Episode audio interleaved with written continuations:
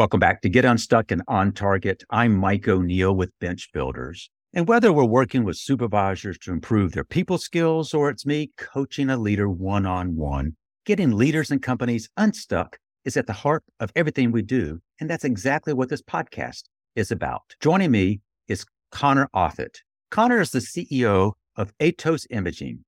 Now, I want you to think drones, VR, 3D scanning. Their vision is to revolutionize the built environment by using 3D scanning technology to enhance how facilities train their staff, manage their assets, and collaborate online. We got a lot we can talk about, but let's start with saying, Welcome, Connor. Nice to be here. Nice to be here. Thank you for that kind introduction. Connor, I would love to cover several things in our conversation um, today. I was drawn to you initially because you have an interesting background from an entrepreneurial standpoint. I'd love to kind of explore that a bit. Aetos Imaging, it's a unique service, and I think that the listeners would find benefit and learn a little more about uh, where that is and how you're embracing technology in a way that makes it very, very practical for your users.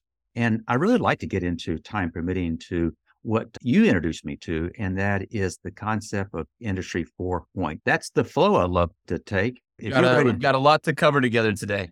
Well, we're going to get started on that. Connor, you, you are part of founding your business, but you kind of had the entrepreneurial bug for a while.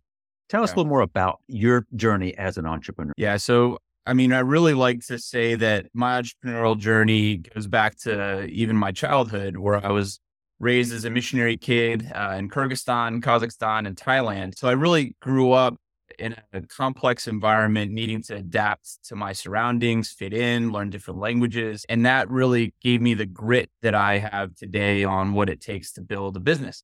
I was always creative and trying to find different ways to make money. And whether that was a, a local, you know, boutique pest killer shop to take care of the rodent problem with for my, my neighbors or uh, building my own video game when I was 11 years old, I was always looking for different ways to get creative even in these different types of environments. And so moving back to the US for college and then jumping into the, the business world, I started a tennis academy in Atlanta. We ran that for about years and happy to say that it was very successful. We focused on high performance juniors, and that really taught me what I needed to know about maintaining a balance sheet, being fiscally responsible year round, managing other coaches and players, and really learning how to lead and build an organization, albeit a small one, nothing compared to what we're doing now. But that's sort of how I got my journey started. You used the word grit a moment ago, and that you were able to do these things, but it required grit. In what way have you had to rely on grit in your role there at Aetos? Well, grit's such an important thing, uh, Mike. You as a CEO, you never know what problems you're going to face and what types of things you're going to have to deal with. And so, you know, whether that's getting a team on board, that's solving a new problem, encountering something that you never thought you would have to deal with, and then just weathering the stress of running a business. There's financial insecurity. You're trying to, quite frankly, be responsible for the livelihoods of, in our case, of about 15 families. And that's not easy. That's a lot of responsibility to hold on your shoulder. And so you need grit to persevere, to keep your sanity throughout the difficult times. And, you know, I think that's a, really important characteristic of anybody who's going to lead a business. You didn't necessarily list the number of employees you mentioned families and as you know i have an hr background but when you have a business you have to be mindful ever mindful that those who work for you have families and the decisions you're making uh, impact not just them but their families you've also shared with me that y'all have been uh, very fortunate in that you are growing you're mm. growing at a relatively fast pace. Could you describe in more layman's terms what is what is the service you offer, and can you explain it in a way that a person like me could understand? Yes. So essentially, what we tapped into in the founding days of Aetos is the idea that visual matters. And so, what I mean by that is we can all instantly understand that if I've got a picture of something, then that helps me understand what I'm looking at far more than a description of the thing, right? And so we take that concept to its very end by imaging entire factories, facilities, class A commercial buildings, etc., to give the people that operate that asset, that building, a visual perspective of everything that they do on a day to day basis. And so, even more tactically, what that means is say, for example, I'm a contractor and I get a work order to go service a valve at one of these factories. Mm-hmm. Well, I might show up and I might not have the first clue where that valve is. Right. Right. Maybe I spend 30 minutes, an hour, even looking around trying to identify where it is. If you have the visual context of what you're stepping into, not only do you know exactly where to go, but you can actually even essentially pre visit the site, look at everything that you're stepping into, make sure you have the right tools, you're prepared for the job, and even almost diagnose the problem before you even get there. And that's just one example of the power of the visual that elevates that existing uh, experience. And so we're not really reinventing the wheel of the processes that we're enabling. It's training, it's asset management, it's work order management, it's maintenance management. But what we're doing is reinventing the way, the form factor that that cross by bringing that visual element to the end user and to the operators. Yeah, I'm a visual learner. And so this resonates very much for me. Uh, we were talking about training if you can offer a visual representation mm. of what it is that this person is going to be working with and its relationship to the other things is that, that it adds a whole new dimension that it's, it kind of escapes uh, most. Can you elaborate a little bit about how your service, your product, if you will, how does it help improve the training of those using it? So let's first take a look at how things are today and then how they're different with Aetos. I think that's the best way to paint this story here. So today, training happens in a couple different ways. You might get a training manual, right? A bunch of procedures that you're supposed to follow. You might get some videos that walk you through generically. Here's the safety training, start stop procedure. You might get some books around general best practices when it comes to operating equipment. And then you go through, of course, apprenticeship. You're going to be walked through these step by step procedures, often in very loud environments. You're stressed. It's your first time on the job. You're trying to absorb it all, right? And so that's really the status today. And quite frankly, even a lot of places don't have all three of those completely figured out. Now, what we do with Aetos is since we operate on the basis of this 3D representation of their building, K imagery. I can see exactly where everything is. It's like Google Street View for the inside of your facility. Oh, we can walk them through these step by step procedures and take the guesswork completely out of the learning process. So instead of generically go to the em- emergency evacuation shutoff valve, we can show them exactly where that is in their facility.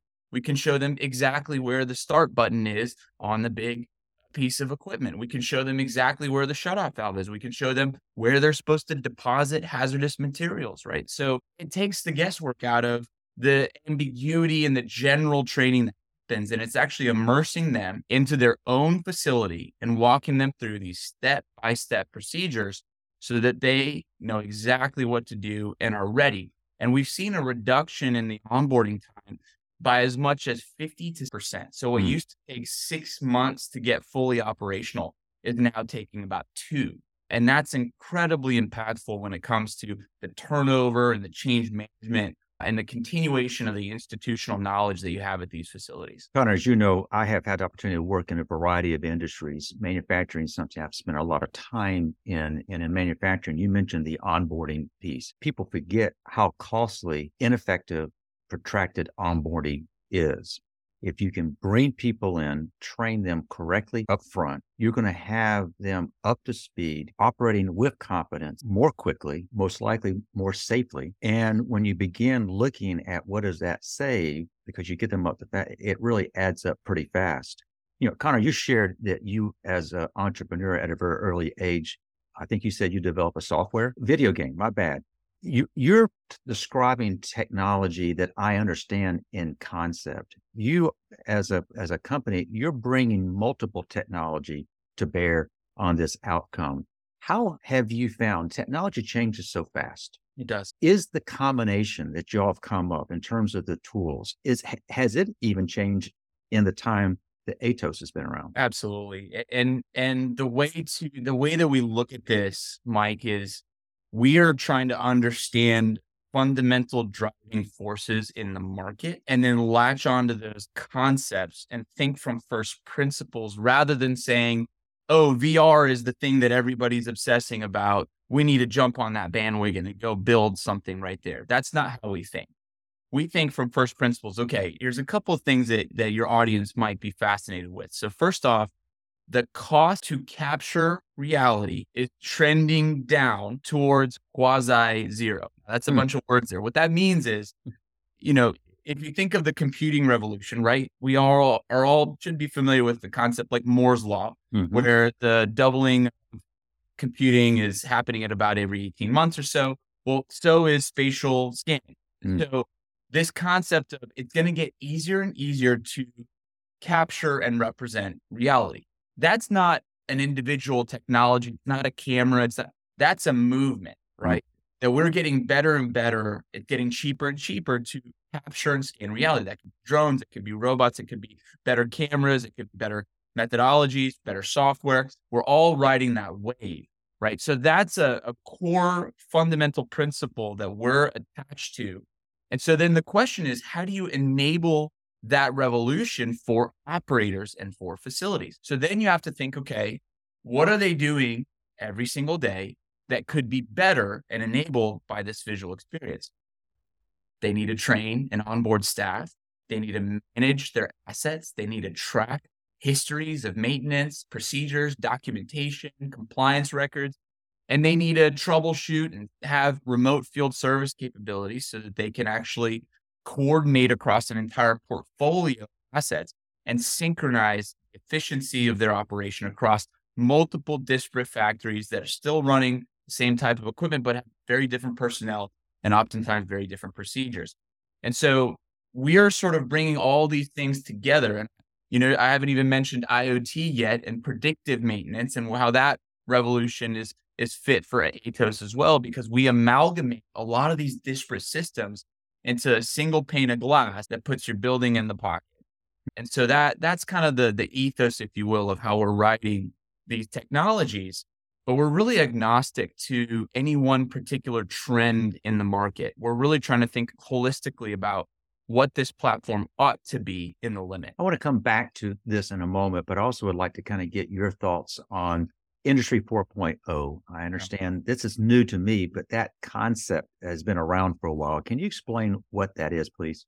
Sure, I'll, I'll do my best. And, and this is a quite a touchy subject for some. So I'll, I'll try not to, you know, make anybody upset who has maybe strong opinions. But the way that I look at Industry 4.0 is it's the push towards better process, better automation, and better data. And that's that's sort of the overall thesis, right? And that's okay, great. What does that actually mean? Right. And what it means, I'm going to give this and specifically the uh, the concept. So there's industry 4.0 for manufacturing, mm-hmm. and you mm-hmm. can understand that as robotics, right? Better automated lines, fewer people, faster production cycles. That's sort of what it means for there. In our in our world, I'm using industry 4.0 on the operations side mm-hmm. as utilizing data for predictive maintenance rather than scheduling or even worse, reactive maintenance. So, what does that mean? That means I have a vibration sensor on a pump, on a chiller that is showing and detecting anomalies to say,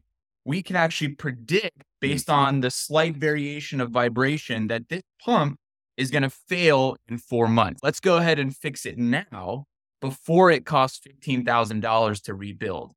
That's just one example of this concept of better automation and better data in the way that we manage our facilities and operations. Another example there would be more streamlined training. And more, and a, and a further example there is going to be being able to do things remotely, tap into your controls, your, your your asset management from sort of bird's eye view perspective, and being able to service things without necessarily needing to have boots on the ground. Now, as my best friend Ralph says it still takes a shovel to dig a hole.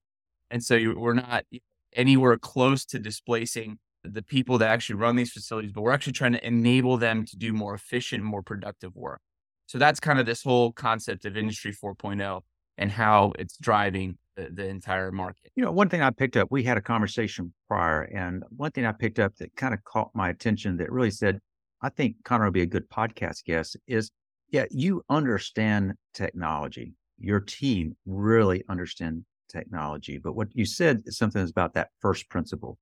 We got to understand how that technology could be used, should be used, and you're trying to keep an eye towards that end user. If if you walk in and all you have is a lot of technology that doesn't serve a purpose, they may be cutting edge, but you're looking at very practical things, training, maintenance, PM, the, the list goes on. Is these are things operation leaders deal with every single day and probably don't have the capacity to go out there and, and research all of this technology. It seems as if you can come in and you can offer that visual representation, that 3D representation, and give it back to them in a way that is practical. Am I hearing that correctly? Oh, you're you're right on the money. And this is core to who we are as a company. It's not good enough to be cool. It has to be valuable. We, we are pragmatists over here at Aetos. And so the first thing that we do every time we pioneer or ideate a new feature or new technology, does this serve the customer? Does this make their lives easier? And will this actually be adopted at scale? And what ends up happening is we end up ruthlessly simplifying everything that we thought needed to be complicated. Every iteration of Aetos gets simpler, not more complicated. We, we are always trying to reduce and take parts away and, and think about how can I make this even more intuitive? Can, how can I make this even simpler for the user? You know, at the end of the day, they don't need to know about all this magic behind the stack. They don't need to know about how incredible our code base is or our technology is doing this, this, and that behind the scenes. That doesn't matter to them. What matters to them is they're able to do their work in a better way today than they did yesterday. And that's what we care about. And so we we apply that sort of Occam's razor approach, if you will, to everything that we do and try to simplify, make things pragmatic, and leverage technology only when it's useful and valuable. We do believe technology has incredible ability to reinvent the way that things are done and make things more efficient. Otherwise, we wouldn't exist. But I think so many of our peers just go too far and they're detached from their end user. You know, I, I like to walk the facility. I hang out with the, our end users. You know, I'm not just leading this company from a you know, skyscraper somewhere. I'm out there on the field. I'm not beyond going out and doing a scan myself and hanging out and understanding, you know, how they're using it because everybody at our team is. We have to understand what are the real problems that they're facing and be the first line of defense to hear the problems that or the pain points that they're having with our products so that we can fix it. As CEO, Connor, you are at the helm of a fast growing organization with technology coming hard and fast, but you said that you really want to emphasize all of the distractions. It's mm-hmm. not important for the end user to fully understand the magic behind the stack. It's important to make sure that y'all have not lost sight. What is the real problem and what is the most practical solution we can offer? How do you plan to keep that baked into the DNA to your organization as you grow? Well, that's where the grit comes in, my friend. Mm. There's this concept called you know, entropy, right? And so without attention, things devolve towards chaos necessarily. So I have to be a steward of the culture and of the people and of the mission and of the vision.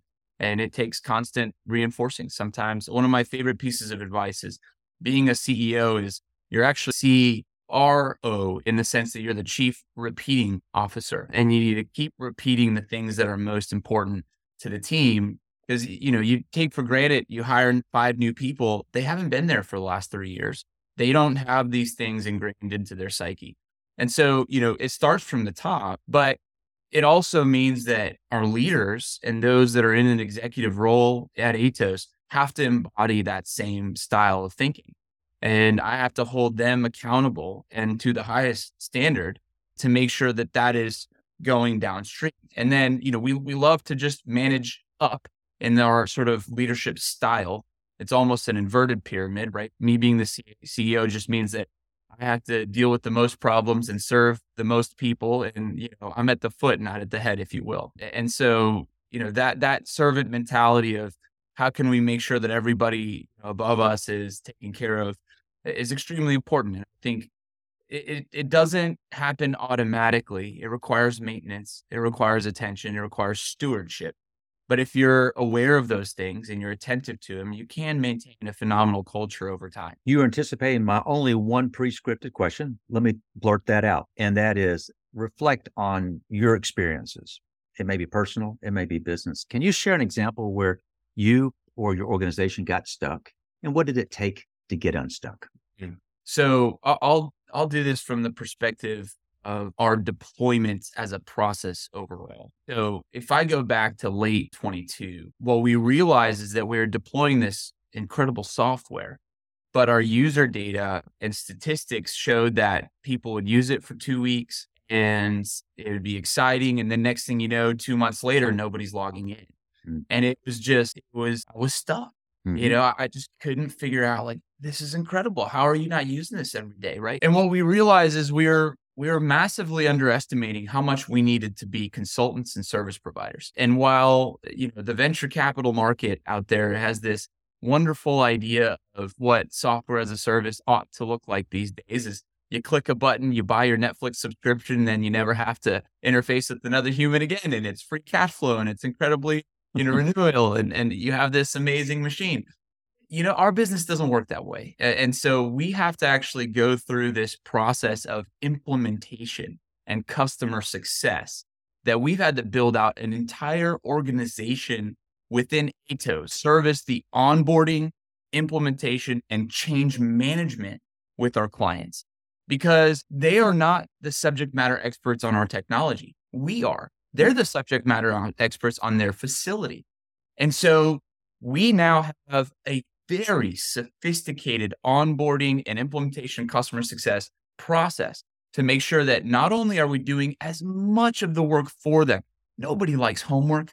Nobody likes to go in and put data from one system into the next and label and identify things. Let's do that for you. Let's help you build your initial training courses. Let's help you go through, let's go through a comprehensive training. And then let's continue to follow on to make sure that you're actually achieving the ROI that you were promised. Now, does that mean it's more expensive for me that I got to go hire more people to service that? Yes. Is it worth happy, incredible customers? Of course. And so that was like, in a way, a theme of the entire year where we were just stuck. Mm. To get unstuck, we had to kind of push some of the advice that we were getting aside and say, no, no, we have to embrace the service and the consulting side of this. And we can't just let our customers go out and tread water and figure this out. We have to have to guide them uh, and really help them through this process. And, and that's now part of our DNA. And we believe that that's going to be uh, a big way that we succeed where others don't in this industry. Great example.